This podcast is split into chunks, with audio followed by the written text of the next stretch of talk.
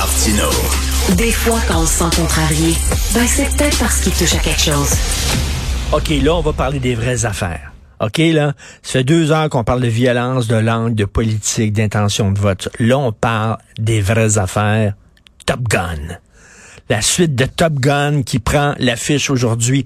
Tout le monde va aller voir ça. Moi, mon genre de cinéma, là, le genre de film qui me fait triper, moi, c'est des films hongrois, sous-titrés en japonais, qui durent quatre heures en noir et blanc, puis il pleut tout le long. Moi, j'adore ce genre de film-là, OK? Les films d'auteur extrêmement pointus. Et même moi, je vais aller voir Top Gun. Je sais pas, il y a quelque chose dans ce film-là qui transcende euh, tout. On va en parler avec Martin Yvon, ancien pilote de chasse pour l'armée canadienne et pilote acrobatique. Bonjour Martin Yvon. Bonjour, Monsieur Martineau, ça va bien? Ben, très bien. Est-ce que ben, la première fois que vous avez vu le premier Top Gun, racontez-moi ça.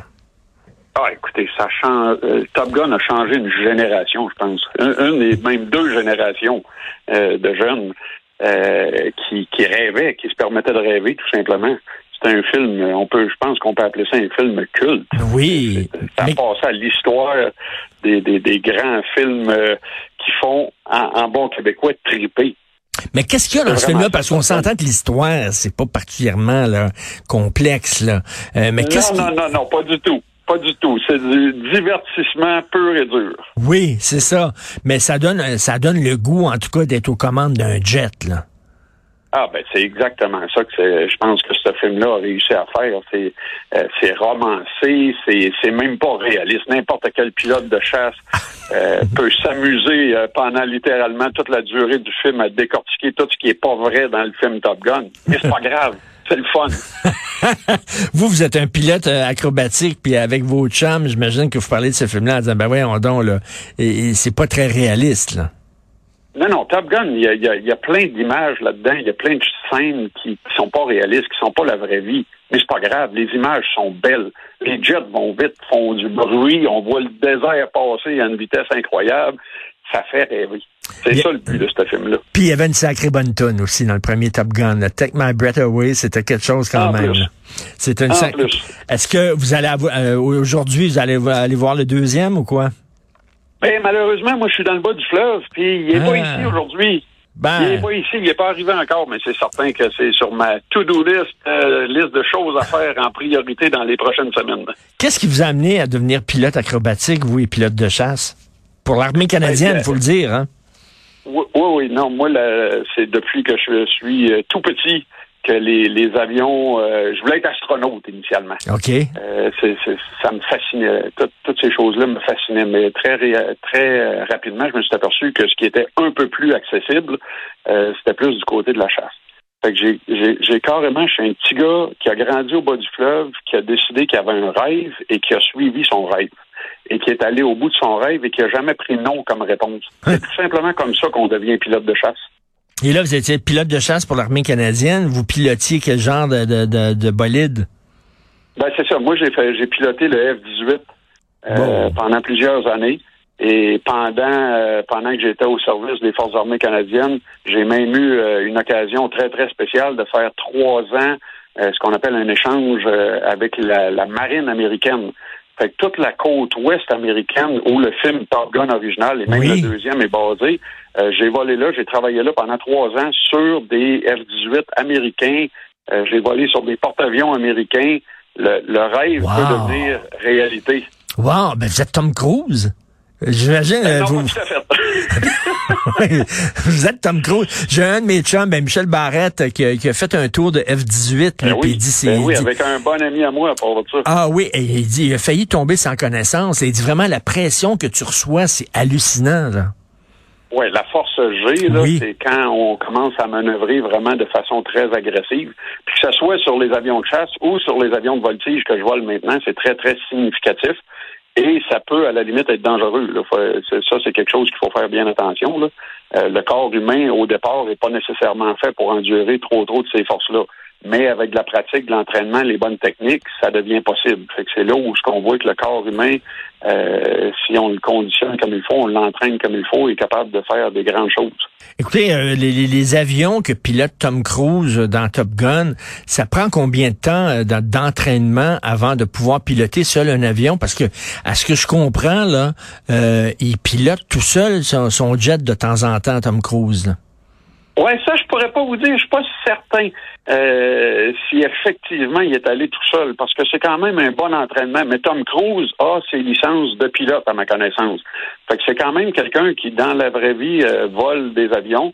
Euh, et si je ne me trompe pas, il est propriétaire d'un P-51 Mustang, qui est un avion mythique, surtout ah aux États-Unis. Mais oui, c'est un avion de la Deuxième Guerre mondiale qui a, qui a été célèbre. Euh, et les quelques exemplaires qui restent aujourd'hui, un, sont de toute beauté. Euh, ça aussi, ça fait rêver les connaisseurs. Ben, euh, puis, à ma connaissance, il en possède un. Récemment, pour faire la promotion de son film, le Top Gun 2, il a donné rendez-vous à un animateur de talk show aux États-Unis. oui, James Gordon. Ben, exactement. Puis il l'a monté, il l'a fait monter dans son avion, puis c'est lui qui pilote là, Tom Cruise en oui, c'est ça. C'est le P-51 dont je parlais. OK, c'est ça. Oui, oui, oui. C'est un, avion qui est absolument de toute beauté. C'est un avion beaucoup plus vieux. C'est un avion de la Deuxième Guerre mondiale. Euh, mais aux États-Unis, ça a été euh, ça a été un des chasseurs de la Deuxième Guerre mondiale qui a passé à l'histoire. Vous l'avez vu combien de fois, le premier Top Gun? Oh boy, pas autant que ma femme. Hein? je ne l'ai pas vu autant, autant que ma femme l'a vu. Elle l'a vu plus souvent que euh, vous? J'ai définitivement vu plusieurs fois. Comment ça, elle l'a vu plus souvent que vous? Ah, elle adore ce film-là. Elle adore ce film-là. Ah oui, OK. Est-ce qu'elle monte en avion avec vous, elle aussi, votre femme? Euh, ben, mon épouse est, pilote elle-même, est pilote euh, professionnelle elle-même. OK. Euh, oui, elle adore, elle a toujours aimé ce film-là. et, j'imagine que lorsqu'on pilote un avion comme ça, le kick qu'on a, c'est encore plus grand que de piloter, mettons, une F1, une Formule 1. Ben, écoutez, je vous dirais que c'est probablement, j'ai jamais eu l'occasion de piloter une F1, mais je vous dirais que c'est probablement dans la même catégorie. Euh, ce sont des avions très, très, très performants, même si le F-18 canadien est maintenant un peu vieux. Euh, le, gouvernement a annoncé récemment qu'il va être remplacé par le F-35 finalement. Euh, ça demeure un avion qui est extrêmement puissant. c'est un, avion qui est extrêmement manœuvrable. Euh, c'est un des excellents chasseurs euh, au monde. on n'a pas au Canada du deuxième et troisième ordre. Le, problème qu'on a actuellement, c'est qu'on a des avions qui sont un peu vieillots. Mm-hmm. Euh, ils, ont, passé leur temps un petit peu. C'est grand temps qu'on les remplace. Est-ce que vous avez eu peur à un moment donné de vous planter en avion? peur de me planter, je dirais pas. Est-ce que j'ai eu des situations intéressantes? Le mot intéressant pourrait être défini de plusieurs façons. Oui, définitivement. Euh, c'est sûr que quand ça commence à moins bien fonctionner dans ces avions-là, ça devient assez sportif assez rapidement. Eh, est-ce que, est-ce que vous avez, vous avez, vous avez déjà volé, j'imagine, la tête en bas, l'avion complètement renversé? Ah ben oui, ça, ça, c'est même, c'est même à la limite facile. C'est facile. Euh, du côté, du côté d'un avion de chasse, il n'y a pas beaucoup d'applications pratico-pratiques à faire du vol inversé juste pour faire du vol inversé. Euh, on, va, on va passer par l'inversé euh, souvent, souvent, souvent.